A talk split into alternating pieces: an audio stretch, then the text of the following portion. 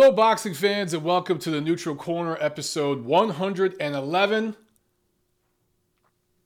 As I sip my tea here from my very, very handsome Montero On Boxing mug, uh, I am Michael Montero, obviously, for Boxing Monthly Magazine and BoxingMonthly.com.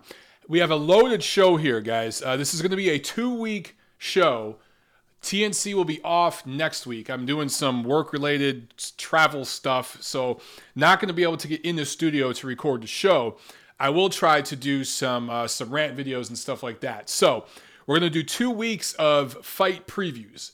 The schedule is about to really, really get rolling. I want to say that like the next five or six weekends, we have some really, really good fights coming up. Not a whole lot to talk about last week, but a ton of stuff to preview. Uh, before we get into news and notes, wanted to um, say really, really quickly thank you to all of you who subscribe to the channel and, and believe in what we're doing and what we're doing for the right reasons. You know, we get flack sometimes from some people out there for my MOB mugs, uh, which, you know, this is just for me, or the Montero On Boxing t shirts and stuff like that. There's people out there who don't quite get it and they like to, you know, diss and this, that, the other. For those of you who support us, and for all of our Patreon people, thank you so, so much. For all of you who have bought a t shirt or bought a couple of them and rock them at the gym when you go work out or blow up the brand to your friends, to your fight fan friends, really, really appreciate it. I really, really do, man, from the bottom of my heart. And uh, just for those of you who subscribe to the channel and now you're you're uh, telling your friends about it. You're telling our friends, your, your friends about the podcast on iTunes and all that stuff. Thank you so damn much. I can't say it enough, and I don't say it often enough. So I just wanted to make sure I get that out before we even get started with the show. Another quick reminder go to Apple Podcasts, go to Stitcher, go to SoundCloud, find Montero On Boxing, the Neutral Corner podcast, leave a rating and a review, and more importantly, spread the word and get it out there to your fight fan friends. All right, guys, uh, that's enough with the preliminaries. Let's get into news and notes. So, a couple of polls last week, uh, and actually, these are still live. They're still going for a couple more days. But um, I asked here on one poll uh, Would you guys rather see Manny Pacquiao versus Vasyl Lomachenko at 140 pounds later this year, or Jorge Linares versus Lomachenko at 135 pounds? Uh, almost 500 of you have voted, and 42% of you say you want to see Linares and Lomachenko. Only 22% of you want to see Pacquiao Lomachenko, and 16% of you, I did put this as an option, want to see both. If we can get both somehow, you'd like to see that. 20% of you said please retire Manny. So look, I'm going to take those results, and it's a tiny little poll in my tiny little profile, and I'm going to forward them to the brass at Top Rank. I'm going to uh, say, just screen capture the image, and I'm going to send that to them just to let them know what you guys are thinking. And again, it's a tiny little sample size because I have a tiny little footprint comparative to, to some other big wigs. But I think it's very, very clear. You guys are ready to see Manny walk away right? And I'm going to talk about Manny later on in this news and notes segment. I don't think he's walking away quite yet. We're going to be talking more about this in coming months, but uh, he, he's really there at the, at the cusp. Uh, well, he's been past that for years. It's just time to walk away, right, into the sunset. So uh, we'll talk more about this in a second. But I also did a, a poll, non boxing related, was just having a conversation with some friends settle an argument for me. Who had the more good to great songs over a longer period of time, Prince or David Bowie? Now, this was uh, th- this was a heated debate, and I put this up on my Facebook too. About one third of you said Prince, and about two thirds of you said David Bowie. About 300 of you have voted. And what I find interesting is when I post questions like this, and I'm sorry, look, I won't spend long on this, okay? I know it's a boxing show. But um, if I say I prefer one guy over the other, that means I hate the other guy. And I just I, I wanted to bring it up on this show because it's relevant to boxing because I get this all the time in boxing. If I criticize one person or say one fighter or one fighter's promotional outfit, or I prefer one fighter's style over another, that means I must hate the other guy. I, I just, people, people, we can be critical of one person and not like and not hate them. we can be complimentary of, of one person and still be critical of things that they do. It's not all one or the other, it's a mixed bag. Now, for me, as it relates to David Bowie and Prince, I have a lot of friends. I live in Los Angeles, United States of America, obviously. Prince was from America, from Minnesota, right? American guy. A lot of people in America not only consider him great, but think he's the greatest of all time. A lot of American, especially pop music fans, because he was very much a pop top 40 uh, type of star, Billboard top 40 kind of guy. And a lot of people think that he was the best of all time. And I think a lot of Americans, David Bowie and Prince died within, I think, a year of each other around the same time. And to me, they're very comparable because of their accomplishments. They're in the same stratosphere. But a lot of American music fans don't really recognize David Bowie as much. He's more recognized, I think, globally and more among maybe musical snobs, more among hipster elitist kind of uh, people uh, who rate artistry more and experimenting in different genres. For my money, David Bowie had more good songs spanning i mean he did over 50 plus years and he dropped his last album which was one of his best. I thought it was great the black star album literally two days before he died. And it had two really good songs on it. Black star itself and lazarus were two really good songs. So he just had a longer uh, run. And he was dying with cancer the last few years of his life when he put out two albums and a musical and some other projects. He, worked, he did a big band project during that time. He did all kinds of stuff. And uh, if he didn't have cancer he'd probably still be making music up until his 80s or 90s. So anyway, that's just how I see that one. But wanted to bring that example up because of some of the responses I saw, and just I just thought, you know, this this relates to the boxing stuff because I get it all the time. Oh, you're a Golden Boy lover. Then three weeks later, oh, you're a Golden Boy hater. Oh, you're a PBC hater. Oh, you're a Deontay Wilder apologist. You know, you go back to the situation with Povetkin and all that. Guys, we're allowed to have nuance and we, we can go back and forth and we can have opinions and they could change. And we can be on this side of the fence on one issue and then go back on that side of the fence on another issue. We're allowed to do that. We're human beings. We're complex. It doesn't all have to be all or nothing one-sided okay? So anyway all right let's get to actual boxing news. Enough of the polls. Manny pacquiao i told you i was going to talk about him in this episode. So it's not yet confirmed, but it might be confirmed by the time I release this episode, but it's very, very close to being confirmed from what I hear. Manny Pacquiao versus Mike Alvarado, April 14th, as the co main on the Jeff Horn Terrence Crawford fight at Madison Square Garden. Right now, this is listed as just ESPN.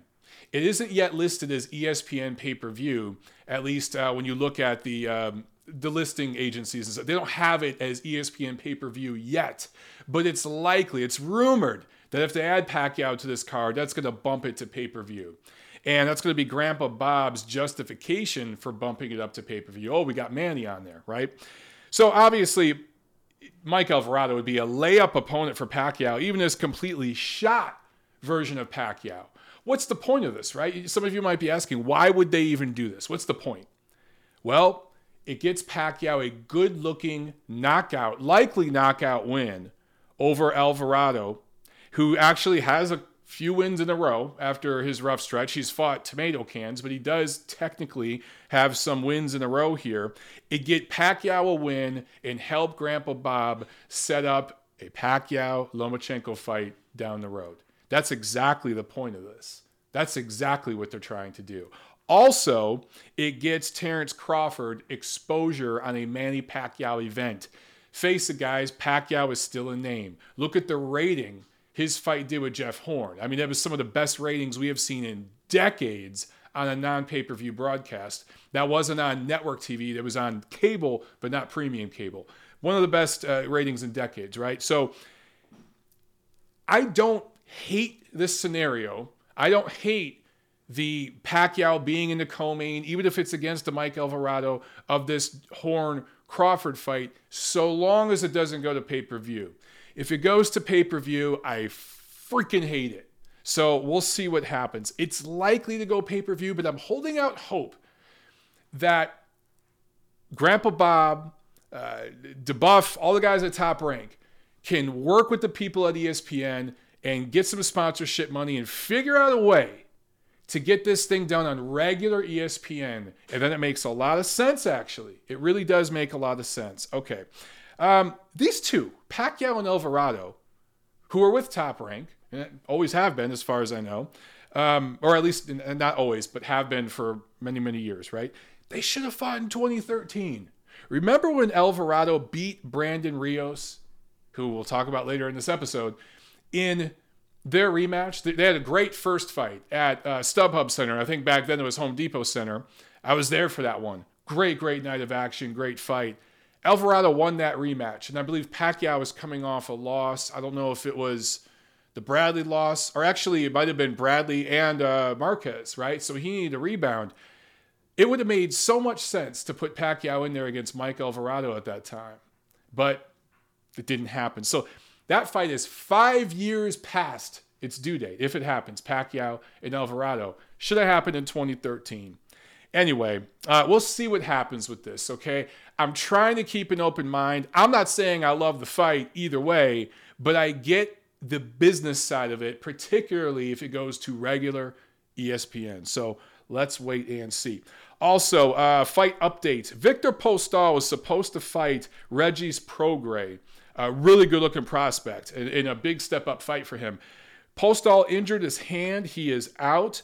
They found a good replacement, though. Julius Indongo steps in to replace Postol. Now, is Julius Indongo the quality of fighter Victor Postol is? No. I, am not quite sure Postol is mentally where he was before the Terrence Crawford loss. He just doesn't seem to have it anymore. I don't know if he's lost the thirst or whatever, but even a faded 80% mentally there version of him is still much, much better than Julius Indongo. So it's a slight buzzkill. But instead of just getting a last second replacement in there who is just anybody, Julius Indongo is a guy who's been in there with some good quality fighters. He's coming off a loss. He's going to be hungry. Uh, I like this matchup for Prograis. I, I think that this will be uh, a pretty good one for him. And Indongo is going to give him some things to think about. Not as crafty or as skilled as Postol, but does pose some problems. I think it's going to be an interesting step up fight for Prograis. Okay. Want to talk about this May 12th situation uh, with Vasyl Lomachenko and the Canelo Golovkin replay. So, Top Rank has said that the ESPN date that's open for them to bring Lomachenko back is May 12th, which obviously is seven days, a week after Canelo and Golovkin are going to fight in Las Vegas. HBO is going to do the the replay, which they always do for the big pay per view fights, right? The following Saturday, which is May 12th. And Golden Boy Promotions is going to stick one, possibly two other fights attached to that. So they'll have a live card, which will likely be a doubleheader. And then they're going to show the uh, replay of Golovkin and Canelo. That's all happening on HBO, regular HBO, May 12th. But also on ESPN, you got this fight with Vasyl Lomachenko. And ESPN is trying to keep these guys busy. They can't always get the matchups they want, but they want to get their fighters busy and fighting often on ESPN. Keep them busy. That's what this deal is. There's certain dates that are open that they've already agreed to, that they're signed, sealed, and delivered with ESPN. It's up to Grandpa Bob to fill the dates. And May 12th is the day that they are going to bring Lomachenko back at 135 pounds. This has already been agreed upon. Here's the issue Lomachenko, Bob Arum, top rank, they want Jorge Linares on that date. Jorge Linares wants the fight. Down to do it. His team's in. Golden Boy Promotions, not crazy about it on that particular date. Because essentially, what you'd have is a card on ESPN, which is it is a top ranked card, but the the signature fighter, one of them is a Golden Boy fighter. And then you have this huge Golden Boy double, possibly triple header involving the Canelo Golovkin replay on HBO. So they don't want to go head to head with themselves, and they really don't want to go head to head with Arum either, but they'd rather go head to head and do their own thing on HBO and let Top Rank do their own thing on ESPN. In a perfect world, something could be worked out where the ESPN card would start early. Somehow they could do a, a, a, fight between Lomachenko and Linares early, and that would feed over into the HBO card. that ain't happening, obviously, for a million reasons I could talk about, right? We know that's not happening. So, likely what we're going to have, if I had to guess right now, is we're going to have Vasily Lomachenko against Raymundo Beltran for the WBO lightweight title May 12th. And that's going to go head to head with Golden Boy's Canelo Golovkin replay plus some live boxing that night. That's likely what we're going to get. And then likely we would get Lomachenko Linares late this year.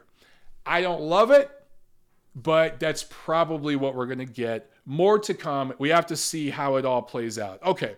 So I'm going to talk more about Raymundo Beltran in this episode in the preview section, uh, and that's why I think that he's going to end up having that lightweight title. Um, anyway, that's it with news and notes. Let's talk real quick review of some of the action that took place last week. So, Thursday, February 8th in Pensacola, Florida, Roy Jones Jr. scores a unanimous decision win in a cruiserweight bout. It was a 10 rounder. He is now 66 and 9, 47 knockouts. He has been stopped himself five times. Uh, look, you don't have many fighters now, many pro fighters that have more than 60 pro fights, really more than 50. And for Jones, you know, now he's got over 70. Uh, normally, I would say this is a good thing. This is cool. But obviously, Roy is so far past it and it has been for over a decade now. So, uh, Roy says that this was his last fight. He has said that about 400 times and broken his word. We'll see. If it is his last fight, um, it, will be good. I'm happy. And he will be in the Hall of Fame five years from now. And it'll be interesting to be able to start really looking back at his career. I get asked about where I rate Jones and everything like that. And I can't right now because he's still fighting right? So once he's officially done for good, we can start having those discussions. Hopefully, this was it for him.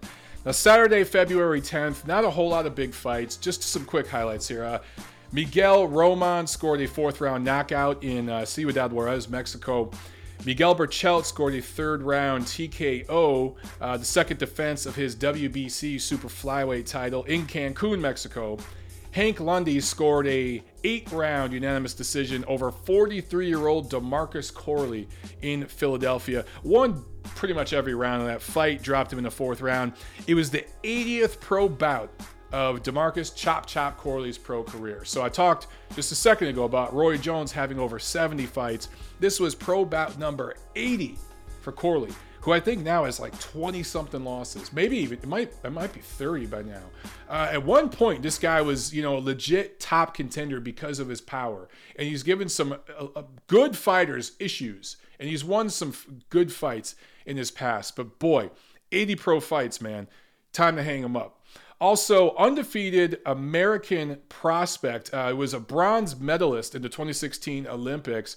Nico Hernandez approved to improved to 4 and 0 uh, with three knockouts, scoring a five round uh, TKO win in Park City, Kansas, not far from his hometown of Wichita, Kansas. Nico is becoming a little bit of a star there in, in, Wichita, Kansas. Not a huge, huge star, but he's becoming a name there. He's getting a little buzz going. Um, back in last December, something I didn't know, this actual city of Wichita gave him and his family the building that they run their boxing club out of. I guess there's a building, an old building they started running their club out of, their gym. They sold it to them for a dollar so that they could continue to work with other, you know, Hernandez grew up poor in that community and they want them to continue to work with youth poor, disenfranchised, working class youth in that area and bring them up in boxing. So the city sold them that building for a dollar. How cool is that? Also, uh, Wichita State University gave him a standing scholarship that he could use at any time. So if he wanted to retire tomorrow or take time off of boxing tomorrow and go to college, he has a standing scholarship at Wichita State. If he wants to fight his entire pro career and retire at 35, let's say, you know, over a decade from now, that scholarship still stands. So he will have a future after boxing if he wants it. How awesome is that? In this fight, Hernandez, as I mentioned, scored a TKO 5 win uh, he had a last second replacement. The fighter he was supposed to face got stuck I think with a, a, delayed flight or a canceled flight or something at Chicago O'Hare Airport. So uh, last second replacement, he scores a win. I, I hear that there was like over 3,000 fans there. That that's kind of the average he's doing. You don't think of Wichita, Kansas as a huge boxing market, but if they can start to build something there, the way Top Rank did with Terrence Crawford in Omaha, that's that's something. You know, that's that's really really something. So I, I, want to keep an eye on that kid. All right, that's it with what took place last week. A lot of stuff to preview, guys. So let's get right into it. Friday, February 16th, we got some action out here in the LA area and in the West Coast. Uh, we have Thompson Boxing is putting on a card from the Doubletree Hotel in Ontario, California. They always do a live stream, and their live streams are great, great quality. I've worked with those guys before. They're great. Check out that card if you want something to uh, watch Friday. Bash Boxing is also doing a card from the Sportsman's Lodge in Studio City, California. That's a few miles north of downtown. I think they're going to do a live stream as well, so you guys can check all that out. But also at the Grand Sierra Resort and Casino in Reno, Nevada, we got a couple of fights going on here. This is a top rank card. Raymundo Beltran is fighting uh, Paulus Moses, a Namibian fighter, for the vacant WBO lightweight title. Now, for Beltran, this will be his fourth attempt at not only just a lightweight title, but specifically the WBO lightweight title. Uh, Grandpa Bob has worked tirelessly to get him that damn title. And Top Rank, as I've mentioned many times, they are really in business with the WBO. They do a lot of business with the WBO. So Beltran is a fan and media favorite here in, in Southern California. Uh, a lot of the journalists around here and fans kind of fell in love with the guy, just being at the gyms, covering Manny Pacquiao, and he was one of Manny's chief sparring partners for a number of years. So a lot of the media people just got to know Ray Beltran, and they just like the guy. He's a nice guy, he's a likable guy, but this guy has a little bit of a checkered past. Okay, okay, he, he's not a squeaky clean guy. There's some issues there. Two times he's been busted for performance enhancing drugs. He could have won the WBO lightweight title. It was all set up for him back in 2015 against the Japanese fighter uh, Takahiro Ao. But he came in heavy, had trouble making weight. I don't know if he had issues in camp or what was going on, or if he just used too many performance enhancing drugs and put on too much muscle? I don't know. Apparently, I think what he was using was trying to cut down the weight. So maybe it was issues with camp. I don't know. Either way, he used performance enhancing drugs. He was busted and he was out for a year. And that was a fight he won big, and he could have had that title back then. But um, he he fought Terrence Crawford, I think, after he came back, and he lost big. And there's no heart, no shame in that at all. It's Terrence Crawford, right? But he was outright robbed against Ricky Burns in his first attempt for that WBO lightweight title back in 2013. He broke Burns' jaw in the second round, but couldn't finish him. And you got to give Burns credit for lasting to, to the end of that fight. I mean, Burns, brass balls, son. I mean, that that's hard, right? Um, but it made a lot of fans and media feel for Beltran and, and see him as a sympathetic figure. Also, there's his uh, immigration status here and what he's going through, and in this heightened political climate related to that issue. I'm not even going to delve into it. But there are people, you know, who, who feel for the guy. But look, he screwed up a couple of opportunities. So, you know, he's really got when you when you compare him to some other fighters who didn't get a second, third, fourth opportunity, um, the dude's gotten plenty of opportunities. This is his chance, and this is set up for him. This is a layup. The guy is going up against Moses, he is rated by the WBO. He has the WBO Africa title. He is from Namibia, but he's he's rarely left that country, and um, he's made to order for Beltran stylistically. Uh, so he's good.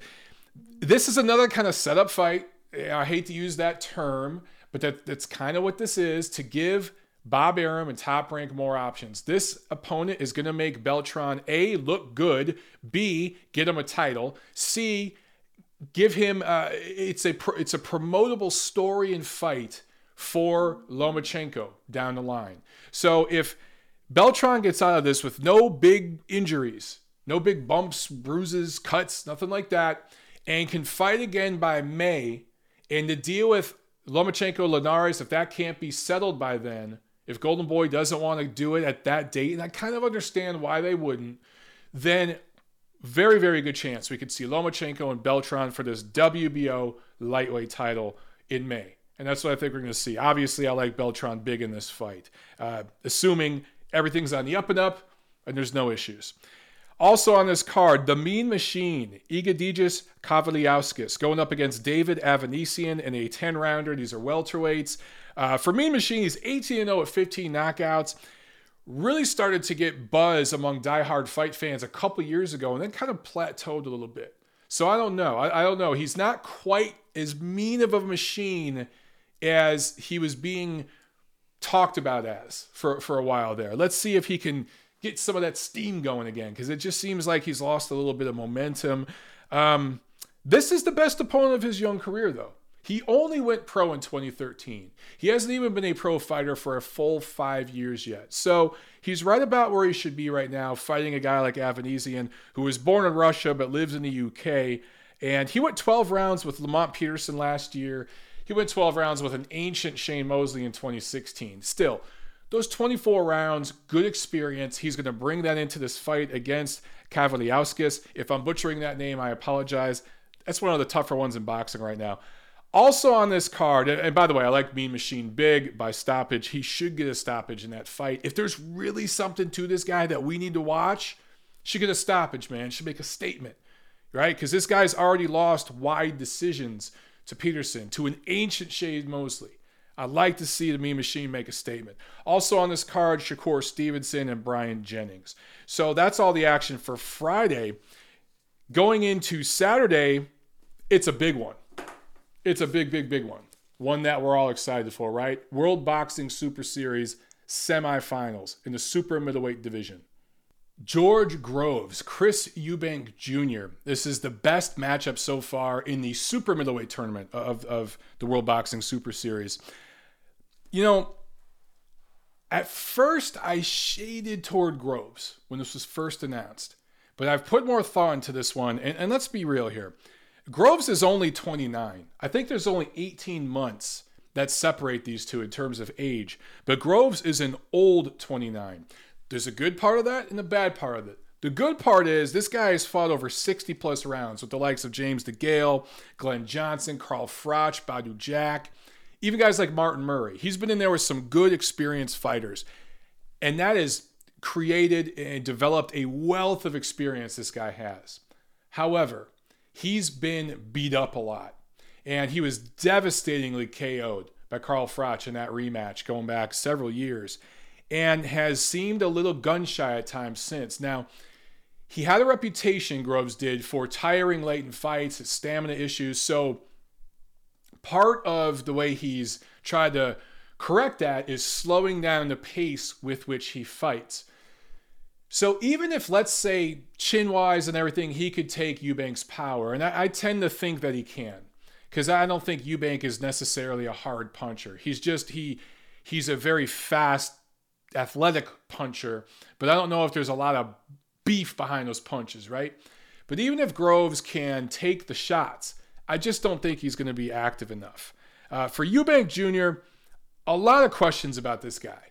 He fought Billy Joe Saunders several years ago, lost, struggled with him, lost, close competitive fight, hasn't fought anybody since. And I know he did fight Arthur Abraham, I get it, but that was an ancient version of Arthur Abraham who had trouble making weight for that fight, had to weigh in several times, had almost nothing left, hasn't fought since.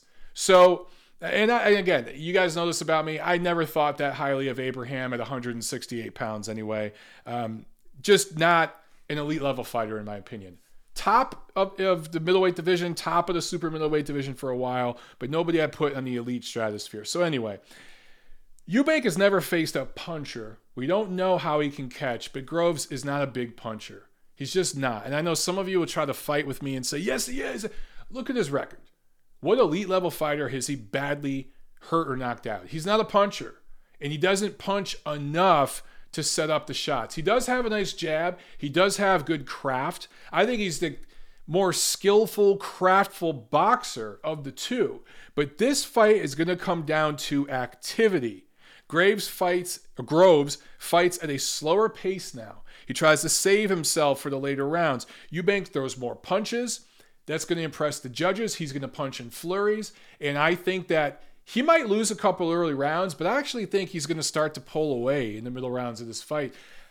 I like him winning this fight by not wide on the cards, but decisively by two or three rounds. I, I do. I, some people are predicting a split decision, but it's possible. But I just see Eubank clearly winning this fight. Youth will be served, and he is going to move on to fight in the finals against Callum Smith. Yeah, I know Callum Smith hasn't fought his semifinal fight yet, but I think he's going to win. It's going to be an all UK showdown in Jeddah, Saudi Arabia for the super middleweight finale of the World Boxing Super Series. I also don't think this fight is going to be quite as great as some people are predicting. I think that Groves Eubank will be exciting because of the fan atmosphere. I think that there will be jitters, there'll be tension, there's going to be bursts of action, but all in all, we're going to get 12 rounds with a lot of posturing and pawing with little offensive bursts. Eubank outworks Groves to win a decision. That's how I see it. Now, also, Saturday, lot of action coming up, uh, both sides of the pond. Over here in the United States, we have a couple of cards. At the Don Haskins Convention Center in El Paso, Texas, Devon Alexander is fighting Victor Ortiz. No, you did not just go in a time machine back to like 2012 or 2013. This is happening right now in 2018. This will also be aired on Fox. This is via free TV. Uh, Alexander was out for 2016, most of 2017. He was dealing with some substance abuse issues, I believe with painkillers um, and maybe alcohol too, but I think it was painkillers. Came back, you know, exercised those demons, cleaned himself up. Good for him. Real good, feel good story. Comes back last year, uh, November 21st, and scores a unanimous decision, 10 round. Uh, it was a 10 round fight, unanimous decision win. Had lost three of his last four before that, but admittedly, he said he was struggling with substance abuse during that time. So who knows? You know, who knows uh, what may have happened in those fights had he not been struggling with those issues. For Victor Ortiz, who remember, go back to 2011. He's KO'd by Floyd Mayweather. 2011, right? Uh, with the the sucker punch heard around the world. He has gone three and three since then. Only one bout in 2016, only one bout in 2017. So from 2011 to now in 2018, Victor Ortiz has gone three and three. That tells you how often or not often he's fought, right? And both these guys have been inactive, but for different reasons. Alexander is 5 foot 8, 69 inch reach. He's a southpaw, 31 years old.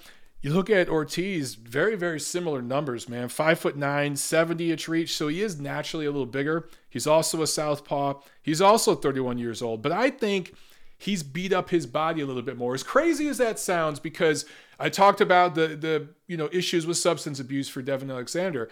I think in the ring and just lifestyle, partying, all that kind of stuff. I, I just just seeing the guy in person, I think Ortiz is actually older in fighter years. That's what I see. He's also been stopped, man. He's been hurt. He's been stopped. He's been beat up more. So I think Alexander is the fresher guy 27 and 4 with 14 knockouts. It just doesn't have as many fights as Ortiz, who is 32 and 6, two draws, 25 knockouts. The due date for this fight was 2011, 2012. You're getting it in 2018. Hey, it's free. It's on Fox. I think it'll be fun. I like Alexander. Just more levels and just quite frankly, just a better fighter. Top to bottom, just a better fighter. Ortiz has more power. He's a bigger, naturally stronger guy, has more power, but Alexander has always shown a good chin. And I think that he's going to win pretty wide in this fight. Also, co-main, Caleb Plant, undefeated prospect, I believe out of Tennessee. Another one of these guys from the middle of the country trying to build himself up. Interesting where the different fighters are coming from now in the United States. They're not coming from the old guard, you know, New York, Philly, Detroit. You're not getting those fighters out of there as much anymore. You're getting these guys from the Midwest, the South, and of course out here. So Plant is 16 0 with 10 knockouts, super middleweight prospect. Went pro in 2014, having his first big step up in opposition, going up against Rogelio Medina. And this is really the first test of his career. We're going to find out if Caleb Plant, Plant has any substance to him. Because so far it's looked, eh, you kind of watch him fight and you go, eh. you see some athleticism, some skills, but there's just no killer instinct. There's just no substance there. Now, Rogelio Porky Medina is from Mexico. He's been in with several good fighters uh, Gilberto Ramirez, Jose Uzcategui, Badou Jack, James DeGale, David Benavidez. And that David Benavidez fight, that's the important one to remember. David Benavidez, super middleweight prospect, who's huge for that division, right? We all know he's going to be a light heavyweight very soon.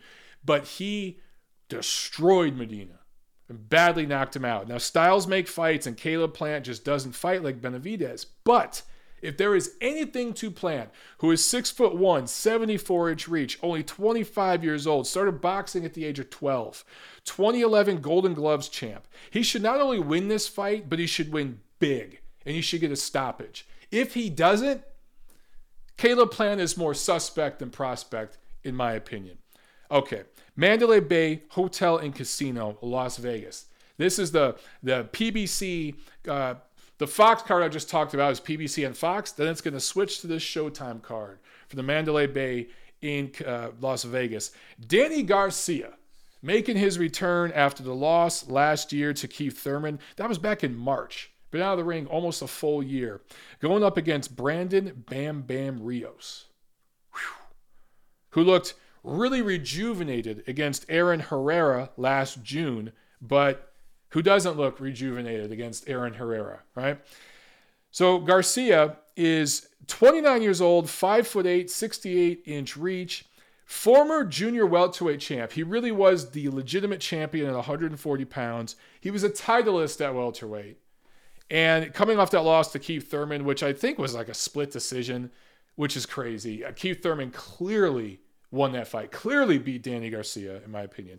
Uh, Bam Bam Rios, 31 years old, and it's an old 31. You want to talk about lifestyle both in and out of the ring. He's a very old 31. He's the oldest 31 year old in boxing right now. Five foot eight, 68 inch reach. So he's the same size as Danny Swift. But uh, he is a former lightweight titleist. His first, his only title he's ever had was at lightweight.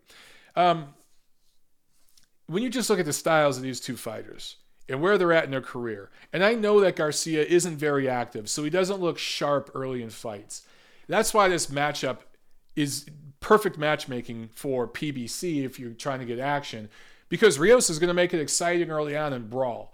But eventually, Swift is going to get in his groove and he's going to start to land left hook or left hook counters. He's going to land one twos. He's going to land with the jab. But I really think it's going to be a left hook counter on the inside in the middle rounds that badly jacks up Brandon Rios. I actually like Danny Garcia by stoppage in this fight. If he can't stop this version of Brandon Rios, it's uh, Garcia's finished as, as an elite level welterweight. He should stop Rios in this fight, and I think he will. Also on this card, the rematch between David Benavidez and Ronald Gavril. This is the first defense of the WBC super middleweight title. Uh, that was a vacant title in their first fight that Benavidez barely won, right? He won by split decision. He was dropped late in that fight. Benavidez is really just a prospect with a title. He's 19 and 0 with 17 knockouts. Most of the time, a guy with a limited amateur career who has that few pro fights, we call him a prospect in boxing, right? It's one thing if you had 300, 400, 500 amateur fights but David Benavidez, I think he had like a couple dozen amateur fights. So he's really raw, really a prospect. In that first fight, these scorecards, Glenn Trowbridge had Gavril winning 116 111. Remember, there was a knockdown, so that's eight rounds to four for Gavril. Adelaide Byrd and Dave Moretti both had Benavidez up real big. Bird had him 116 111, which off the top of my head, what is that, nine rounds to three? and Dave Moretti had 117, 111, which is 10 rounds to two. So those scorecards were all over the freaking place. I thought it was a close fight, but I thought Benavidez won. I thought those two scores were a little too wide for him. I thought Trowbridge's score for Gavril was too wide for him. So just weird scorecards all around that day, but you know, it's freaking Nevada, right? So in this fight, I think Benavidez is going to take the 12 rounds. Remember, this guy had a very limited amateur career. That first fight with Gavril was a real test for him. It had no business being a title fight, and I still don't look at uh, Benavidez as a champion. He has a title. He's a titleist. He's a prospect with a title. but he's going to take those 12 rounds and learn from them and apply what he learned. This is going to going to be real learning on the job. I like him to not only win uh, convincingly, decisively, but he's going to get a knockout. He's going to score a knockout win in this fight. That's what I expect from him. And if he does, Benavidez is really something to look at because Gavrila is no slouch. If we could see that type of improvement from one fight to the next, from a prospect, because that's what Benavidez is, this dude's for real. Okay, let's skip to next next week. Thursday, February 22nd. It is a Golden Boy on ESPN card. I think specifically on ESPN 2, and they'll be streaming it on ESPN 3. Uh, this is from Fantasy Springs Casino in Indio, California. Joseph Diaz Jr. going up against Victor Terrazas. This is a 10 round fight. Diaz is 25 0 with 13 knockouts from Downey, California. That's uh, a few miles south of Los Angeles. It's in the LA metro area. He won a WBC mandatory eliminator fight last September. This is kind of a stay busy fight for him because the guy that he's going to fight for the title is Gary Russell Jr. That's the WBC titleist there at featherweight. And for some reason, you know, he's just sitting on ice. That's just what they do over there. So uh, Golden Boy and Team Diaz doing the smart thing and getting Joseph Diaz uh, some some action in the ring to keep him fresh. Later on in the year, maybe in the summer, he's going to fight uh, Russell for that WBC featherweight title. Also, a couple of undefeated, several undefeated prospects on this card, but a couple I'll talk about real quick. Uh, Vergil Ortiz is 8 0 with eight knockouts. He's from Texas. Uh, he's fighting in an eight rounder against Jesus Alvarez Rodriguez. Edgar Valerio, 12 0 with seven knockouts from here in Los Angeles. Uh, he's fighting in an eight rounder. These are featherweights going up against Jose Antonio Martinez. So that should be a fun card with some young fighters to keep an eye on. Saturday, February 24th. Lot going on. Whew. Nuremberg, Germany. Callum Smith going up against Jürgen Brähmer. World Boxing Super Series semifinals for the super middleweights. Smith is one of four boxing Smith brothers. Uh, you got Paul Smith, Stephen Smith, and Liam Smith, and then Callum Smith. Most people say Callum is the best of all of them. He's just the best overall package of the Smith boxing brothers. He's 23 and 0 with 17 knockouts, six foot three. Six foot three and gets down to this weight. He's a big guy for that division, just like Benavidez is. 27 years old. He beat uh, Eric Skoglund in the in the opening round, which was you know really a layup. Um, the opening round of, of that super middleweight tournament, not very good, right? So he's making a big leap in opposition because Brähmer, the German, even though he's 39 years old and he's a lot smaller, he's only 5'11 compared to Smith 6'3, he is a southpaw and he is experienced and crafty. You know, he beat Rob Brandt, the only American in the entire WBSS in the opening round. Uh, but a lot of guys, you know, they forget. Brähmer's been in with some good fighters, and he's got some craftiness and some skill and experience. He had legal troubles in the late 90s and early 2000s that that halted his professional career for a while. And it's a shame because it would have been interesting to see what this guy could have accomplished years ago. But um, I don't think he ever would have been an elite level professional prize fighter, but he would have won titles, particularly with the Germans and how they were passing around middleweight and super middleweight titles all those years with like the Felix Sturms and the Arthur Abrahams, those guys, right? People forget Brähmer was a decorated amateur. He won gold in the 1996 World Junior Championships in Cuba. As an amateur, he beat Ricky Hatton, I want to say twice. And I want to say he stopped him. He beat Felix Sturm in the amateurs. He beat Carl Froch in the amateurs. So this guy, you know, good, solid, professional, knowledgeable, skilled prize fighter. But Callum Smith, much like the Groves Eubank Jr. matchup, I just think youth is going to have its way. And we're going to wind up with a Eubank Smith finale that's going to be a lot of fun. So I, I, like Smith by decision in this fight and pretty wide decision. Uh, you know, three or four rounds. When I say wide, it went by three or four points. Also, in York Hall, London, a Frank Warren card with some prospects, uh, some of Warren's prospects that he's keeping busy. Anthony Yarde, who's a 14 0 light heavyweight, Zelfa Barrett, who is a 19 0 uh, super featherweight, and Daniel Dubois, 6 0 heavyweight, all scheduled in 10 rounders. I like that these prospects are stepping up to 10 rounders already. That's the way to do it, man. Frank Warren is kind of, kind of the Bob Arum of the UK, the way he does things. And he's still building some good prospects over there. Obviously, the big, big event, though, February 24th, is here in Los Angeles. Inglewood, to be exact, at the Forum. It's Superfly 2. And on this card, and I'm not even talking about the undercard, I'm talking about the four fights, uh, the four major fights on the card. You have fighters representing the USA, Ukraine, Philippines, Argentina, Mexico, Puerto Rico, and Thailand. Think about that for a second. This is like the most international card ever. I love it. I love it. So, Brian Viloria is fighting Artem Dalakian for a vacant flyweight title, the vacant WBA flyweight title. Viloria went pro in 2001. Dude has been a pro for going on 20 years now. People people forget about that. He's been around for a long time, and he was a good amateur as well for for the USA. Uh, he won titles at 108 and 112 pounds.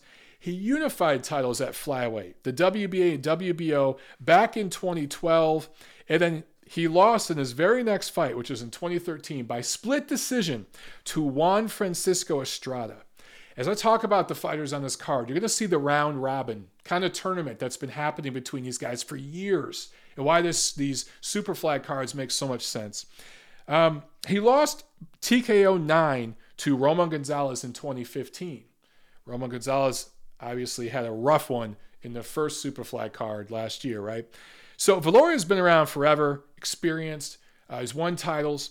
And this Dalakian kid, born in Azerbaijan, now based out of the Ukraine. In fact, this is his first fight outside of the Ukraine, taking a quantum leap in opposition. He's fought absolutely nobody. So, um, and I couldn't even find much information about this guy as an amateur. So I, I just don't know. Um, I don't know how he is fighting in a title fight. He's done nothing to earn it. Viloria certainly has. I have no problem with him fighting for a vacant title.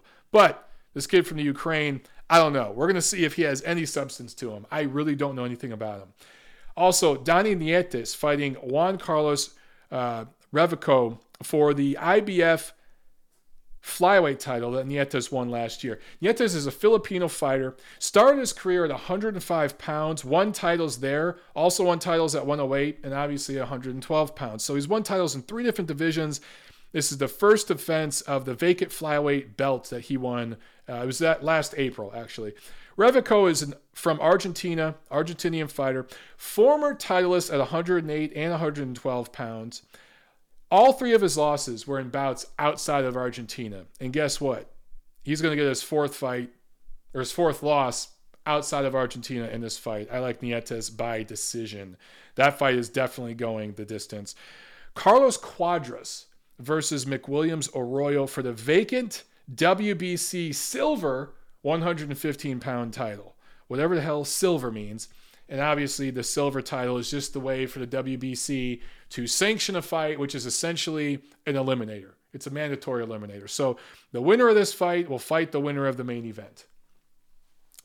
Uh, Carlos Cuadras, who is on the Superfly 1 card, uh, go back, go back a couple years lost a close, competitive, unanimous decision to Roman Chocolatito Gonzalez in 2016. Had a lackluster comeback fight with David Carmona last March. Got the W, but it was a lackluster performance.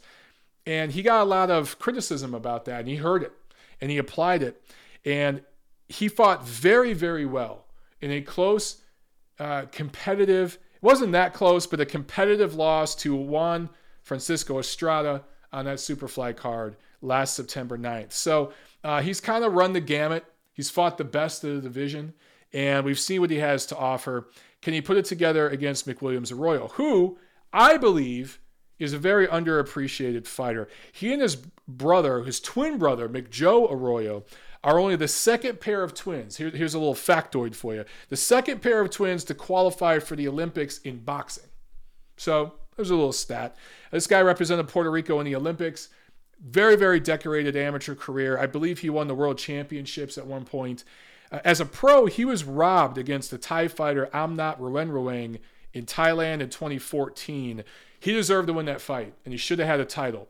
You might remember the name Ruenrueng because he's the guy who beat Zou Shiming and kind of burst that hype bubble. But I felt that Arroyo beat him and should have had a title. He should be a former titleist at flyweight. He had a wide loss to Chocolatito back in 2016, hasn't fought since. So he's been out of the ring for well over a year, going on two years. Is that time off going to help him or not? Um, I'm of the belief that fighters who fight more often stay sharper. This is a Mexico versus Puerto Rico matchup, which is going to make it a lot of fun for the crowd. But uh, I like Cuadras in this fight by decision. Main event Wisak Wangek or Srisaket Sor Rungvisai, whichever you prefer, going up against Juan Francisco Estrada. Uh, Wangek defending his WBC super flyweight title. This is a fantastic matchup. Last year, Wangek slash Rungvisai really, really hit the scene with his two wins over Gonzalez. Uh, I was there for both of them, ringside. I still think that he probably lost that first fight to Gonzalez, but he left no doubt in the rematch and showed vast improvement. And it wasn't just with the way he punched and the way he fought, it was with the way he thought, his confidence. Just being around that Superfly promotion last year and seeing the way Rungvisai looked in the media workouts, in the in the uh, at the weigh-in, at the press events, he looked ready. He wanted it. He knew that was his moment in that rematch with Chocolatito. And boy, did he take advantage of that opportunity. And now here he is in this main event for Estrada, who started as uh, I can't remember if he started. He might have started at 108 pounds, but I know the bulk of his work obviously was at flyweight. Close competitive loss to Chocolatito in Chocolatito's prime, going back a few years, really gave him a tough fight. Um, really been one of those guys, in my opinion, that's been on the bubble of that pound for pound list. Not quite top 10, maybe right around there, right? But on the bubble. Uh, had some injury issues, you know, had was out of the ring for a little while there, but came back and won a good, competitive, uh, entertaining fight against Cuadras on that Superfly One card last September. Now he's up against a completely different animal, and this fight's fascinating to me. I keep going back and forth when you talk about craft, experience, fighting on the outside, fighting on the inside, extending, getting full extension on the punches, not necessarily with power, but with precision to keep your opponent off you and move your opponent and turn them. Estrada is, is just a great, fantastic technician. Really, really fabulous fighter. For Rungvisai, he seems to be a guy that's improving and peaking because mentally his confidence has caught up to his physicality. He's a big, strong guy for that division. Uh, not quite as big as like a Naoya Inoue or you know even even a Jerwin Ancajas, but he's a big physical guy and he fights that way. And the rounds he went with Chocolatito, especially the first 12 rounds that he went back last March, I think just did wonders for this guy. It made him so much better.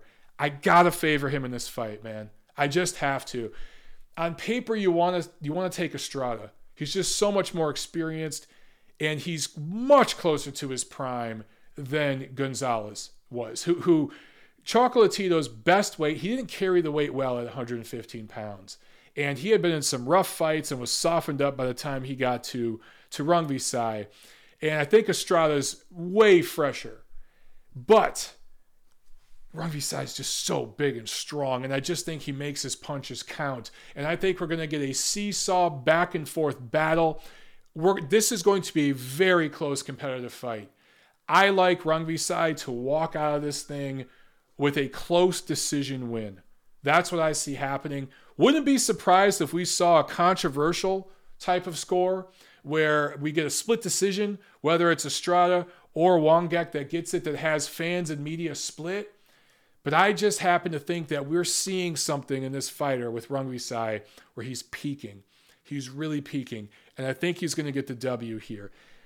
Either way, the winner of this fight is going to fight the winner between Cuadras and Arroyo. And you can't do wrong with that matchup. I, I do think Carlos Cuadras is going to win. So seeing Rungvisai fight Cuadras next, or seeing him fight, or seeing Estrada fight Cuadras next, those are fabulous fights. And I think that we're going to get a Superfly 3 card either late this year or early next year. these are going to be cards we see a lot of. And there's so many fights based on the winners of the four fights I mentioned that could fight each other. We could just see this recycling act and it's all going to be good. And it doesn't matter that some of these guys lose. It's losing in exciting fashion and wanting to see them again. So I love this card. It's going to be a sellout there. Uh, I think they blocked off at the forum the upper level of the forum, but from the mid lower level, all that is on sale. Less than a thousand tickets were available last week. It's going to be a sellout. I will be there tailgating. I will be hanging out at the tailgates in the parking lot. So I will see you guys there. I'm going to make sure I get there to that one early. I'm going to go get my workout in early Saturday morning to see you guys there. So come say hi uh, when you see me at that card, guys. But for now, that's it, guys. Loaded episode, two weeks of previews. I hope you guys enjoy it. Let me know what you think. Like, comment, share, subscribe. Go give us a rating and a review on iTunes and Stitcher and SoundCloud. I'll see you at the fights.